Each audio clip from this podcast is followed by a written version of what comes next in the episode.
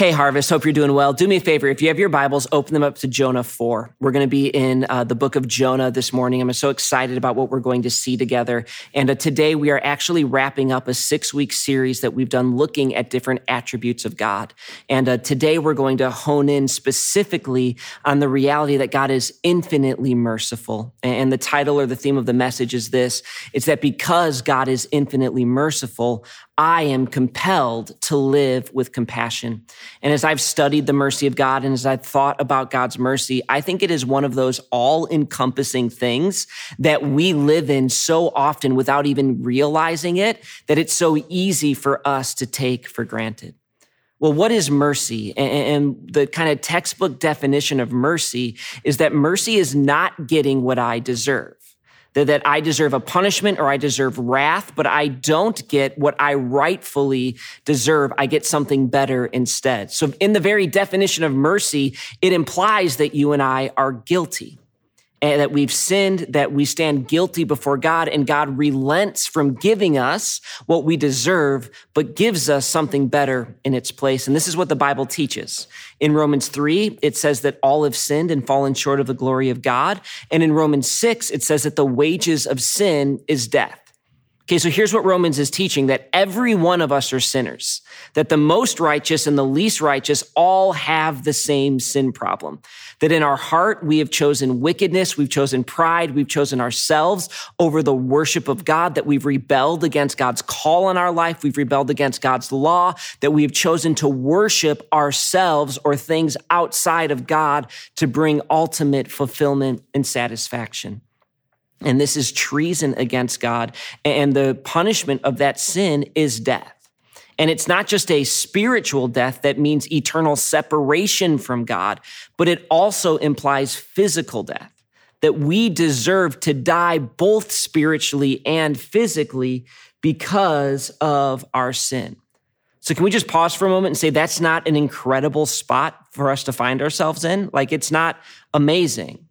But we also understand that at the heart of the gospel, it's not Jesus coming to save the good or the righteous, but that God showed mercy and love and compassion to those who were his enemies, those who were sinful, those who were broken. And Jesus came to save those who needed a savior. That's in the very heart of God and in the very heart of the gospel. And so there's a few truths that we need to understand about God's mercy if we're going to understand it rightly. Here's the first. You need to understand that everyone receives God's mercy. That whether or not you're a Christian, you have received mercy from God. Psalm 145, 8 and 9 says this. It says, The Lord is gracious and merciful, slow to anger and abounding in steadfast love. The Lord is good to all and his mercy is over all that he has made. Lamentations 3 22 and 23 says that the love of the Lord never ceases. His mercies never come to an end. They are new every morning. Great is your faithfulness. What these passages say that is all of creation receives new mercies every single day from God, that it is a river of mercy that God gives to us that never runs dry.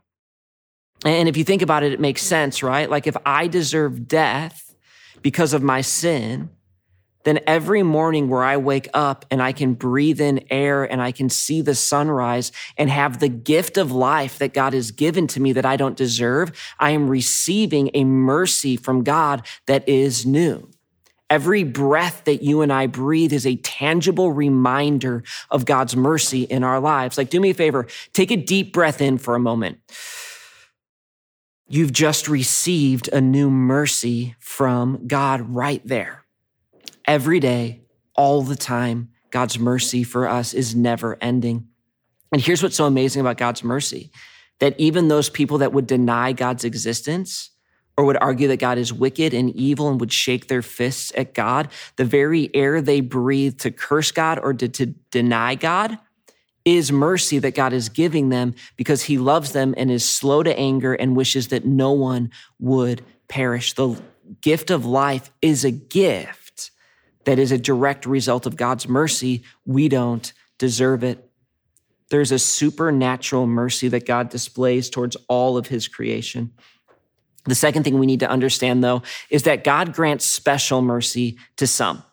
So even though everyone receives God's mercy, God grants saving mercy and a special mercy to some. And the Bible talks about how God in his sovereignty chooses who he's going to draw to salvation and who he's not. Paul writes about this in Romans 9. He says this, what shall we say then? Is there injustice on God's part? By no means. For he says to Moses, I will have mercy on whom I will have mercy, and I will have compassion on whom I have compassion. So then it depends not on human will or exertion, but on God who has mercy. And just a few verses earlier, Paul reminds the Roman church of when God said, Jacob have I loved, but Esau have I hated. And the story of Jacob and Esau is they were twin brothers who God gave the special saving mercy to one and had a different type of mercy towards Jacob than he did towards Esau. Now, does that make God wicked? Does that make God unjust? Absolutely not, because neither of them were deserving of any mercy at all. Both received far more than what they deserved from God, and God chose to lavish a saving mercy on to Jacob. And here's what this should mean for us, church, is that when God moves in our hearts to make us aware of our sin and to turn us to Jesus Christ as the source of our salvation, when he gives us the gift of salvation, when we put our hope and faith in Jesus Christ, that should create all of the more humility and thankfulness in our hearts for even more mercy that we've received from God that we never deserved in the first place. Like, listen, if the results of you being a Christian is anything other than thankfulness and humility, you're not understanding your own salvation correctly. All of it is God's mercy, in which should cause us to walk with humility and thankfulness. The third thing we see about God's mercy is this is that repentance is what activates God's mercy in our lives that the activating force of God's mercy in yours and I's lives, it is repentance. Uh, Jesus told the story when he was doing his ministry here on earth, and it was of two men. And both of these men, they go up to the temple to pray. And one is a Pharisee. He's a religious leader and he's a righteous man. And the other one's a tax collector. He's a sinner. He steals from people. He's a traitor. He takes advantage of people. And the Pharisee prays first and he says, Hey, God, thank you that I'm not like this tax collector. I'm righteous. I follow the law. I fast. I pray. I do all of these good things. God, thank you that, that I'm not like that sinner.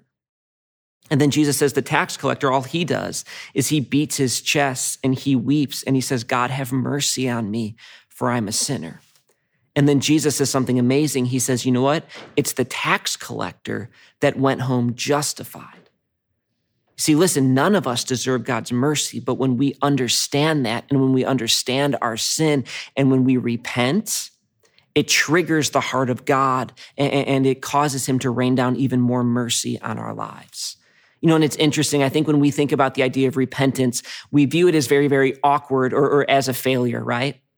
Like if you've ever had a fight with your spouse or, or with your kids and maybe it's your fault and you've been angry or you've been harsh or you've been rude you know the holy spirit starts to work on your heart and you're like oh man i, I shouldn't have done that. And, and you're like i know the thing that's going to make it better is to just go and say i'm sorry will you forgive me but those very words are like the hardest things for us to say right and I know with me, it's always like I want to justify it or excuse it or come up with reasons why I was the way I was when the thing that would bring healing would just to humble myself and say, Hey, Mary, I messed up.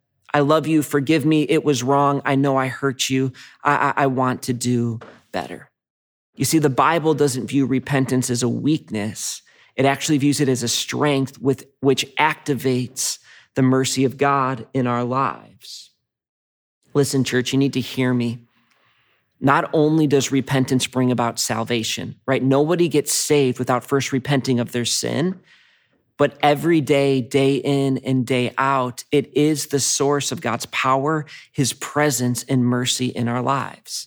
Like I know for me, when I'm in a dry season of my faith, when God seems far away, or my prayer life is stagnant, or I'm just spinning my circles, almost every time it's because there's unrepentant sin in my heart that I haven't dealt with. And when I get on my knees before the Lord and pray through those things, very, very quickly, God restores to me through mercy the joy of my salvation. He refreshes my heart, and I move forward in a way that's healthy and honoring to Him.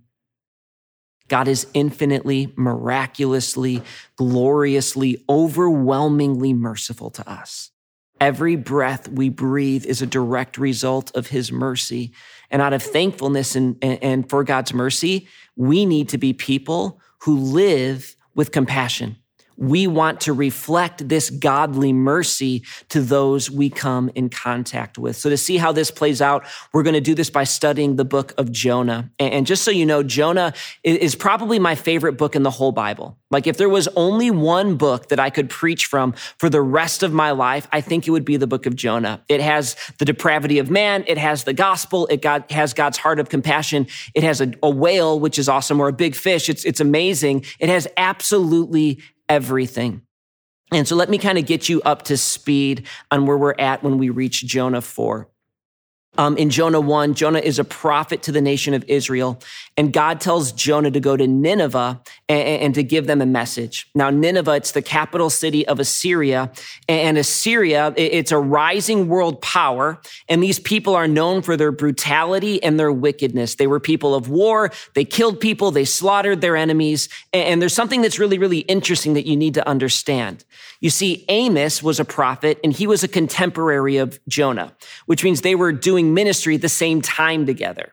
And Amos at this point had already prophesied that the Assyrians were coming to take Israel captive, that they were going to lay waste to Israel and take their people as captives. So the Assyrians in Nineveh, they were the bad guys. They were wicked, they were evil, and they were this enemy force that God had promised would conquer them. And Jonah hears this call, and Jonah says, absolutely not. And what he does is he tries to run from the presence of God. And he tries to go as far away as he can from Nineveh. He runs from God, which by the way, it's not a good idea to run from God, is it? Uh, it's kind of like when you're teaching your kids to play hide and seek. And you're like, all right, I'm going to count to 10 and you go hide. And what your kids do is they stand in the middle of the room and just put a blanket over their head. And they're like, well, because I can't see you, you must not be able to see me, right? It's not a great plan. It doesn't work very well. And Jonah runs to the the sea, to the edge of the known world, thinking he can escape God's presence. But what God shows him is that his presence is in the sea and he commands the sea and he creates this storm and he outs Jonah as the reason for the storm. And Jonah is thrown overboard. And in God's sovereignty, he appoints this fish to swallow Jonah. Jonah stays in uh, the belly of this fish for three days and three nights. He is spit out, and then God gives Jonah a second chance. And he asks Jonah to do the same thing. It says, Go to Nineveh and give them the message that I will give you. And then in Jonah 3, look what it says in verse 3 of Jonah 3. It says this It says, So Jonah went and arose to Nineveh according to the word of the Lord. Now, Nineveh was an exceedingly great city, three days' journey in breadth. Jonah began to go into the city, and going a day's journey, he called out, Yet 40 days, and Nineveh shall be overthrown. And the people of Nineveh believed God. They called for a fast and put on sackcloth from the greatest of them to the least of them. Okay, this is maybe the most amazing verses in the whole book of Jonah. So it says that Nineveh is so big, it's a three days walk to get through the whole city. It says that Jonah goes one day's walk. He only gets a third of the way through and he preaches an eight word sermon. Yet 40 days and Nineveh shall be overthrown. And in the Hebrew, actually, it's only five words. And I know some of you are thinking right now, man, Cal, it'd be amazing if you preached a five word sermon. That would be awesome. Well, that's mean and that's hurtful. Please stop thinking that and laughing to yourself right now. Thank you. But he preaches this eight word message and it says that they believe God and they repent and they pray and they call for a fast and they put on sackcloth. And through the entire city that the city starts repenting. And what it means to wear sackcloth is sackcloth back then it was an outward description of what was going on inwardly in your heart So they put on these rags and this uncomfortable clothing to show, hey, I'm mourning over my sin and I'm broken about what's happening and what's going on in our city. You know, it's funny. People think that the miracle of the story of Jonah is that a, he was swallowed by a fish. Now, listen, that's a miracle, but it's not the miracle. The miracle of the book of Jonah is that an angry, rebellious prophet preached an eight word message and God saved an entire city. That the gospel of God could not be stopped and an entire city was saved. Even the king puts on sackcloth and joins this fast and, says, listen, we need to take our sin seriously. This city is radically transformed from the inside out. You know, there's this really interesting moment in the ministry of Jesus where he references the prophet Jonah. In Matthew 12, 38 through 41, um, Jesus is with a crowd of Pharisees and they ask him to perform a miracle. And it says this it says, Then some of the scribes and Pharisees answered him, saying, Teacher, we wish to see a sign from you.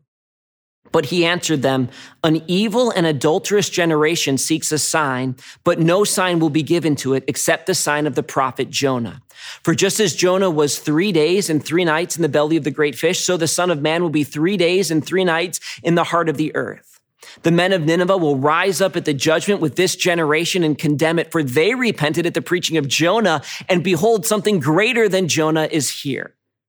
See what Jesus says there? He says, listen, the people of Nineveh, when they heard the preaching of Jonah, they re- repented and were saved, and they're going to condemn this generation for their lack of faith.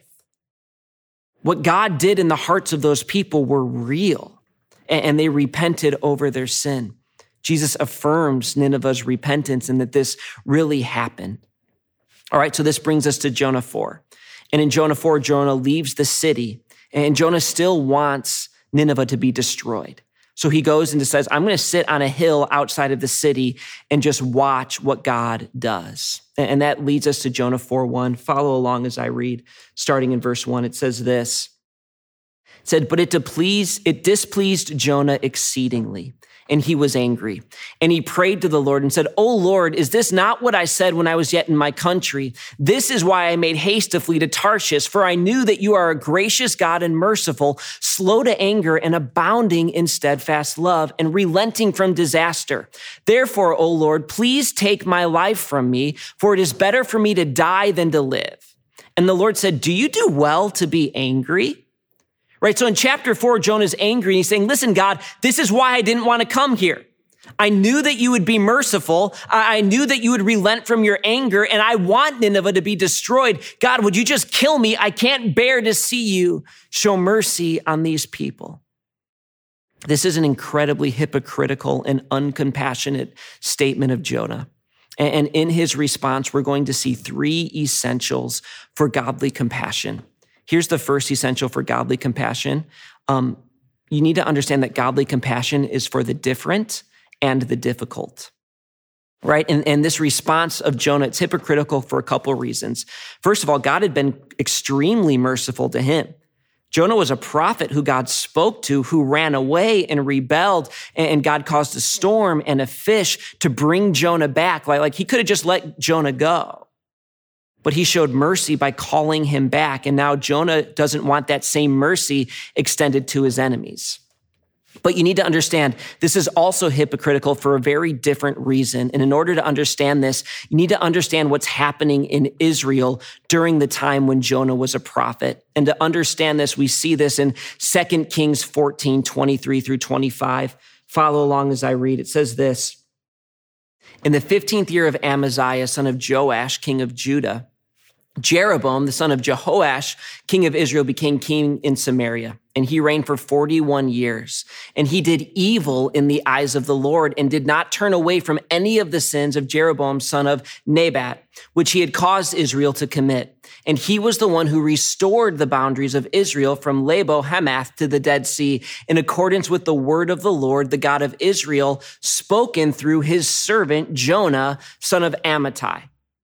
So you see what's happening in this passage. I know there's a lot of confusing names, but what's happening is, is um, while Jonah was prophesying in Israel, Israel had a wicked king who was an idolater, who did not turn away from any sin. Yet while he was king, God showed mercy to Israel and restored the borders of Israel that they had lost. The nation prospers, they expand, and God is showing mercy to a wicked king and a wicked nation. See how this is hypocritical of Jonah?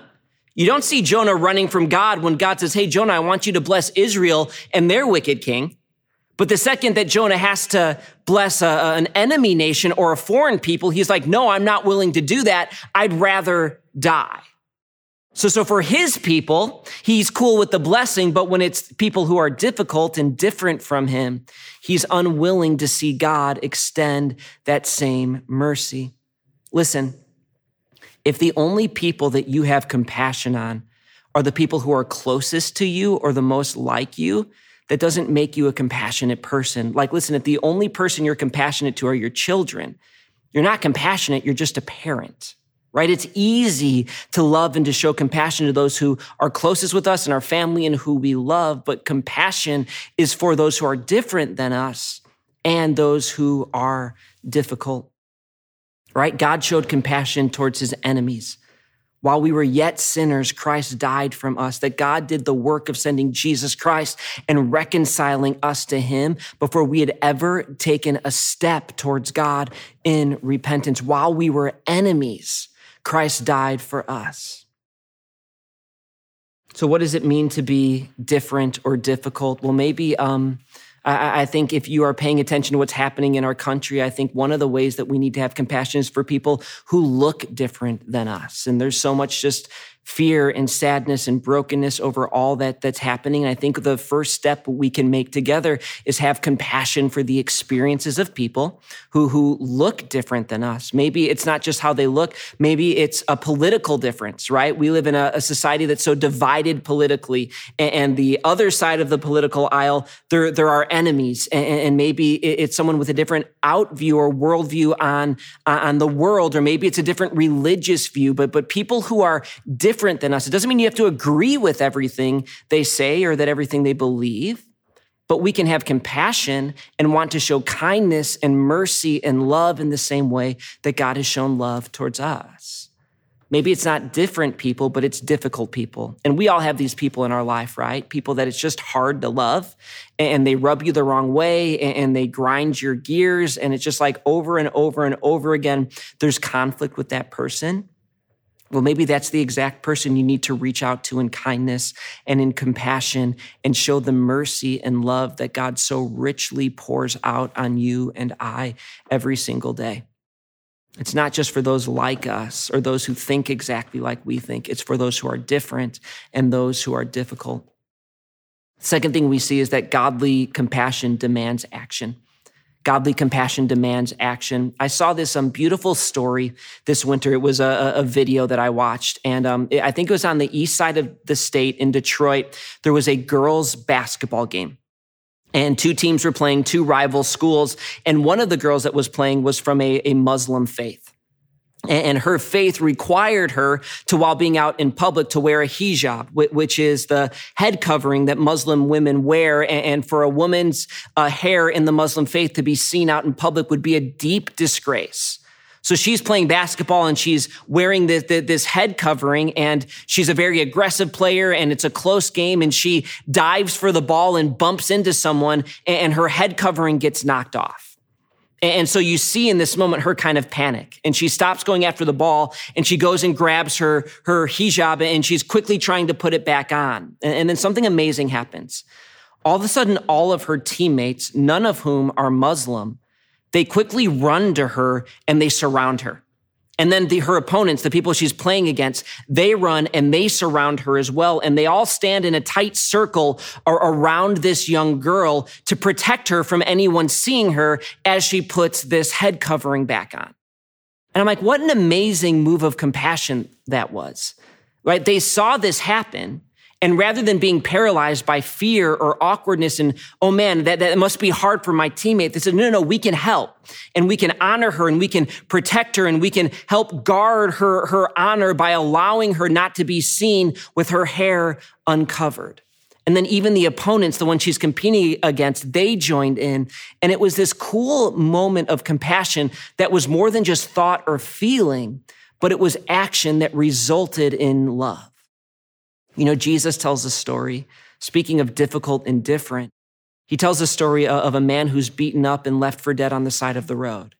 And a Jewish person walks by and does nothing, and a religious leader walks by and does nothing, but a Samaritan, right? Talk about racial uh, problems between the Jews and the Samaritans and religious problems between the Jews and the Samaritans. A Samaritan walks by and he stops and he gathers the man up and he takes care of him and he brings him to a place where he can get well and pays for his recovery. And Jesus says, This is the person that has the heart of God. Because compassion is never just an emotion or just a thought, it has to lead to action. If our compassion is only in words or thought, it is ultimately empty. All right, look at verse 5 with me. It says, Jonah went out of the city and sat to the east of the city and made a booth for himself there. And he sat under it in the shade till he should see uh, what would hap- what would become of the city. So he's still hoping the city gets destroyed. So now the Lord God appointed a plant and made it come up over Jonah that it might give shade over his head to save him from discomfort. So Jonah was exceedingly glad because of the plant. But when dawn came up the next day, God appointed a worm that attacked the plant so that it withered. And when the sun rose, God appointed a scorching east wind and the sun beat down on the head of Jonah so that he was faint. And he asked that he might die and said, it is better for me to die than to live. But God said to Jonah, do you do well to be angry for the plant? And he said, yes, I do do well to be angry, angry enough to die. And the Lord said, You pity the plant for which you did not labor, nor you did not make it grow, which came into being in a night and perished in a night. And should I not have pity on Nineveh, that great city in which there are more than 120,000 persons who do not know their right hand from their left hand, and also much cattle? Okay, here's the final thing we see about godly compassion from Jonah is that godly compassion requires a vertical mindset. And the way this ends is very, very interesting. God gives Jonah this plant and it provides him comfort and provides him shade. But a day later, God causes this plant to wither. And Jonah's so angry, he's like, God, just kill me. This heat is too excruciating. I want to die. And God goes, Are you angry that the plant got withered? And he's like, Yes, I'm angry, angry enough to die. And then God kind of does the ultimate mic drop with Jonah. He says, Listen, Jonah, you didn't make that plant. You didn't cause it to grow and you didn't cause it to wither. It was only here for a day and you're angry enough to die over that plant. Yet there's 120,000 people in Nineveh who are created in my image, who I know by name, who I love. And I'm not allowed to show pity on those people who I formed out of nothing. And the way that this book ends, it ends with a question mark. And some people have wrestled with the question what does it mean that there were 120,000 people who don't know their right hand from their left? Does, that mean that they were too young, that they didn't understand? Is he talking about children? Is he talking about people that maybe had a mental disability? Like, what does that mean? And the best description that I've heard of it is that when the Israelites received the law, they were given the law of the Lord, and instantly they were told, Here's the law. Do not depart from it to the right or to the left. And I think what God's communicating to Jonah right now is like, listen, these people don't know the law.